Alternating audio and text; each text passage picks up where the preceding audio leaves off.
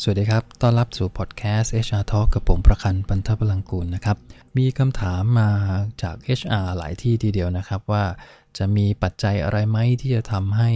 เกิด engagement แล้วก็ loyalty ให้กับพนักงานรุ่นใหม่ๆ ที่เพิ่งเข้ามาทำงาน จริงๆ สาเหตุที่ถามคำถามนี้เนี่ย ผมเชื่อว่ามี HR หลายท่านทีเดียวที่สังเกตเด็กรุ่นใหม่ที่เข้ามาทำงานนะครับ รวมถึงงานวิจัยจากทั้งในและก็ต่างประเทศเนี่ย มันเหมือนจะ confirm ไปในทางที่ว่าเด็กรุ่นใหม่ เช่น Gen, Gen Y กับ Gen Z เนี่ยนะครับที่ที่อาจจะเป็น Gen Z ที่เพิ่งจบออกมาจากมหาวิทยาลัย ไม่ค่อยที่จะ loyalty ไม่ค่อยที่จะ engage กับองค์กรสักเท่าไหร่ ก็เลยพยายามที่จะหาวิธีการที่จะทำให้สร้าง engagement สร้าง loyalty หรือว่าความจงรักภักดีให้เกิดขึ้นกับเด็กรุ่นใหม่เนี่ยนะครับ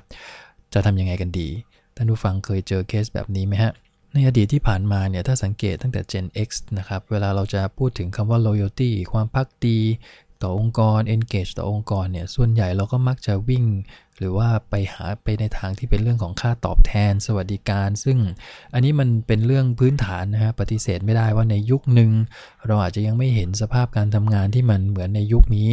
ดังนั้นในการ engage หรือการสร้าง loyalty ในยุคก่อนเนี่ยบางครั้งใช้ตัวค่าจ้างเงินเดือนแล้วก็สวัสดิการเนี่ยมันก็เพียงพอละ แต่ในยุคใหม่อย่างเช่นในยุคปัจจุบันเนี่ยเรื่องของค่าตอบแทนสวัสดิการไม่พอแล้วนะครับ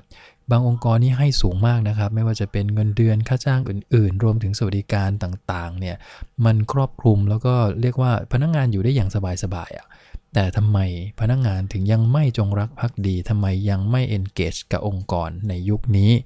คำตอบก็คือประเด็นที่จะต้องมานั่งพิจารณาว่าถ้าสมมุติว่าเราจำเป็นที่จะต้อง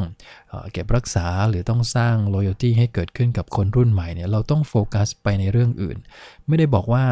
ค่าจ้างเงินเดือนจะจ่ายยังไงก็ได้นะครับ ค่าจ้างเงินเดือนและสวัสดิการเนี่ยอย่างน้อยองค์กรของเราต้องแข่งขันได้กับตลาด บางองค์กรก็เลยทุ่มไปเลยฮะว่าค่าจ้างเงินเดือนเนี่ยมีนโยบายมาชัดเจนมากนะครับว่า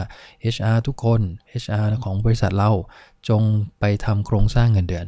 จงไปออกแบบอัตราค่าจ้างเงินเดือนและสวัสดิการให้สามารถแข่งขันได้ คือนโยบาย CEO บอกเลยว่าเรายินดีที่จะเพย์ให้มันแข่งขัน หรือบางองค์กรอาจจะตั้งนโยบายว่าสูงกว่าตลาดนิดหน่อย เป็นไปได้ เพราะว่านี่คือพื้นฐานสำคัญ แต่สิ่งที่มันต่อเนื่องไปจากคำว่าค่าตอบแทนและสวัสดิการก็คือ เราต้องมีเงื่อนไขอยู่อีก 4 ตัว ที่จะสร้างเรื่องของ engagement กับ loyalty เนี่ยนะครับให้มันเกิดขึ้นให้ได้ บางองค์กรก็บอกว่าอ้าวงั้นเราก็ไปต่อเติมในเรื่องของพวกทำองค์กรให้ เหมือนสวนสนุกดีไหม อันนี้เป็นความเข้าใจในยุคหนึ่งนะครับ ที่เราอาจจะเห็นว่าองค์กรชั้นนำระดับโลกเนี่ยนะฮะ อย่างเช่น Google เอยหรือว่าองค์กรขนาดใหญ่ที่อเมริกา the best นะ to work for เนี่ยนะครับ เราจะสังเกตว่าเขาทำสภาพการทำงาน ให้เหมือนกับสวนสนุกเวลาไปทำงานเหมือนกับไปพักผ่อนมากกว่านะครับเราก็พยายามที่จะ Copy มานะฮะ หลายองค์กรในประเทศไทยก็พยายามที่จะสร้าง environment สภาพแวดล้อมในการทำงานให้มันดูเหมือนกับผ่อนคลาย ดูฟรุ้งฟริ้งดูเหมือนมีเกมมีอะไรให้เล่นอยู่ตลอดเวลาเวลาเขาทำงาน แต่ในทางปฏิบัติจริงๆเนี่ยเชื่อไหมครับว่าองค์กรที่ทำแบบนั้น ก็ยังคงไม่สามารถสร้าง engagement ให้กับพนักงาน หรือไม่สามารถสร้าง loyalty ในความรู้สึกของพนักงงานต่อองค์กรได้อยู่ดี แม้เราจะออกแบบเหมือนสวนสนุกเลยเนี่ยนะครับให้กับพนักงงาน แล้วอะไรล่ะ ที่จะเป็นตัวกระตุ้นแล้วก็สร้างเรื่องของ engagement แล้วก็ความจงรักภักดีนะฮะประเด็นแรกก็คือ เราต้องสร้างสิ่งที่เราเรียกว่าทำให้พนักงงานตัวงานมันนะฮะทำให้พนักงงานรู้สึกว่างานที่เขาทำมันมีความหมายต่อตัวเขามากไม่ว่าจะตำแหน่งอะไรก็แล้วแต่ในบริษัทของเราเราสามารถที่จะสื่อสารให้พนักงงานทราบได้นะครับ ว่างานที่เขาทำเนี่ยมันส่งผลยังไงต่อความสำเร็จขององค์กร มันทำยังไงให้เขาภาคภูมิใจได้บ้าง ให้เขารู้สึกว่าเขาเป็นประโยชน์ต่อใครคนใดคนหนึ่ง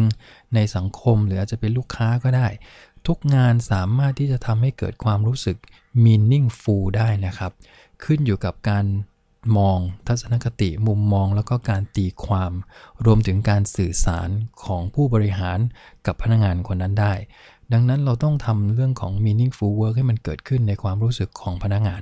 ว่าเวลาเขามาทำงานที่นี่เนี่ยโอ้โหมันแตกต่างจากที่อื่น แม้ว่าจะเป็นตำแหน่งเดียวกันนะ แต่ที่นี่เนี่ยทำให้เขารู้สึกว่าเขาได้มีโอกาสช่วยเหลือเพื่อนมนุษย์ มีโอกาสช่วยเหลือลูกค้าได้อย่างเต็มที่ ทั้งๆทที่ที่อื่นเขาไม่ได้รู้สึกแบบนี้ ถ้าเราทำให้เกิดความรู้สึกแบบนี้ได้กับพนักงานเนี่ยความรู้สึกจงรักภักดี ความรู้สึก engage มันจะเริ่มเกิดขึ้น นี่คือประเด็นที่1นนะฮะ meaningful work ประเด็นที่ 2 ก็คือตัวผู้นำองค์กรเนี่ยแหละครับ จะต้องเป็นคนที่มีวิสัยทัศน์ มองอนาคตได้อย่างเด็ดขาดชัดเจนนะครับ ตัวผู้นำองค์กรเองเนี่ยถ้าถ้าสังเกตนะครับในยุคนี้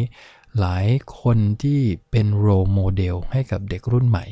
เด็กรุ่นใหม่บางคนนี่พอได้ยินชื่อคนนี้เนี่ย CEO คนนี้หรือ MD คนเนี้ยเขามีความรู้สึกว่าเขาอยากจะไปทำงานกับ CEO แบบเนี้ยดังนั้นถ้าที่นี่เรียกเขาเข้าไปสมัครงานเนี่ยรับรองเขาไปแน่นอน แล้วเขาก็อยากจะทำงานให้กับผู้นำแบบเนี้ยนี่คือตัวที่ 2 เลยสังเกตสิฮะ สมัยก่อนเนี่ยพนักงานไม่รู้จักหรอกครับ CEO ของบริษัทคือใครถูกไหมฮะแต่ในยุคนี้ไม่รู้จักไม่ได้ บางคนใช้ตัวผู้นำหรือ CEO ขององค์กรเนี่ยเป็นตัวดึงดูดนะครับ ท่านจะเห็นหลายแห่งนะฮะ โดยเฉพาะกลุ่มพวกสตาร์ทอัพทั้งหลายเนี่ย CEO จะมีบทบาทอย่างมากในการที่จะแสดงวิสัยทัศน์ แสดงมุมมองต่างๆ แสดงความเก่งกาจสามารถของตัวเองทำให้คนที่อยู่ อยู่ในในสังคมบ้านเราเนี่ยเห็น โดยเฉพาะเด็กรุ่นใหม่ ๆ ที่จะเป็นกำลังสำคัญในการขับเคลื่อนธุรกิจของเขาเนี่ยให้รู้จักแล้วก็เกิดความเชื่อมั่นเชื่อถือในตัว CEO มันเป็นแรงดึงดูดสำคัญมากสำหรับเด็กรุ่นนี้ ดังนั้นถ้าท่านจะทำให้เด็กรุ่นใหม่มีความจงรักภักดี หรือเกิดเรื่องของ loyalty เนี่ยผู้นำองค์กร มีส่วนเยอะนะครับ อันนี้เป็นประเด็นที่ 2 นะครับ ประเด็นที่ 3 ที่ขาดไม่ได้ในยุคนี้คือเรื่องของความยืดหยุ่นในการทำงาน มันไม่เหมือนในอดีตแล้วนะครับ ที่จะต้องทำงานจันทร์ถึงเสาร์จันทร์ถึงศุกร์เข้าออฟฟิศ8โมงเลิก5โมง เดี๋ยวนี้มันมีเทคโนโลยีเข้ามาช่วยเยอะ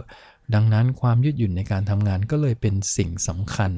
ผมมองว่าอีกไม่กี่ปีข้างหน้าเนี่ยไอ้ความยืดหยุ่นในการทำงานมันจะกลายเป็นปัจจัยพื้นฐานปกติไปละ ที่องค์กรทุกองค์กรจะต้องมี ถ้าไม่มีรับรองได้ว่าพนักงงานจะไม่อยากจะมาทำงานด้วยเลย ยิ่งไปกว่านั้นนะครับ แม้ว่าบางองค์กรจะจัดออฟฟิศจัดที่ทำงานให้มันดูเหมือนสวนสนุก แต่ถ้าเราไม่มีความยืดหยุ่นเนี่ยไม่มีโอกาสที่พนักงงานใช้สิ่งเหล่านี้ มันก็ไร้ประโยชน์จริงไหมครับ ดังนั้นเรื่องความยืดหยุ่นไม่ว่าจะเป็นสถานที่ทำงาน เวลาทำงาน มันจะเป็นอีกองค์ประกอบหนึ่งที่จะสร้าง engagement สร้าง loyalty ให้เกิดขึ้นได้กับความรู้สึกของพนักงงานรุ่นใหม่ๆนะฮะนี่คือตัวที่ 3 ตัวสุดท้ายคือเรื่องของการยอมรับจากนาย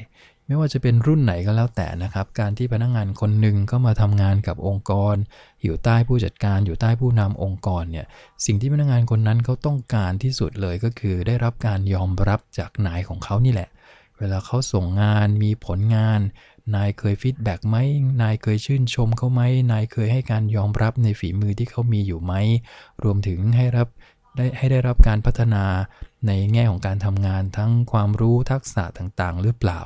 นี่คือตัวที่ 4 ดังนั้นอย่าโฟกัสแค่เรื่องของค่าจ้างกับสวัสดิการ สิ่งที่เราควรจะดูนะครับก็คือ 1. พนักงานต้องรู้สึกว่างานที่เขาทำเนี่ยมีความหมาย 2. ผู้นำเองจะต้องเป็น role model มีวิสัยทัศน์ แสดงวิสัยทัศน์ที่ชัดเจนเด็ดขาดเด็กรุ่นใหม่ชอบนะครับ อันที่ 3 คือความยืดหยุ่นในการทำงานทั้งเวลาและก็สถานที่ ตัวสุดท้ายก็คือ recognition หรือการยอมรับจากนาย ถ้าท่านเสริม 4 ตัวนี้เข้าไปเนี่ยแนวโน้ม ความรู้สึก engage กับเรื่องของ loyalty จะเกิดขึ้น นะครับจะเกิดขึ้นจริง ๆ กับตัวกลุ่มพนักงงานเองคราวนี้เราก็ลองไปดูองค์ประกอบอื่น ๆ เพิ่มเติม ในแง่ของ reward ที่จับต้องไม่ได้ว่ามีตัวไหนบ้างที่ต้องส่งเสริมในแต่ละช่วงเวลา เพราะว่าเราให้ไปแล้วเนี่ยวันเวลาเปลี่ยนแปลงไปเนี่ยสิ่งเหล่านี้มันก็ต้องเปลี่ยนแปลงตามนะวิถีชีวิตที่มันเปลี่ยนไปด้วยเช่นกันนะครับ ก็ฝากประเด็นวันนี้ไว้ประมาณนี้นะครับพบกันใหม่ในครั้งหน้าครับผมขอบคุณครับ สวัสดีครับ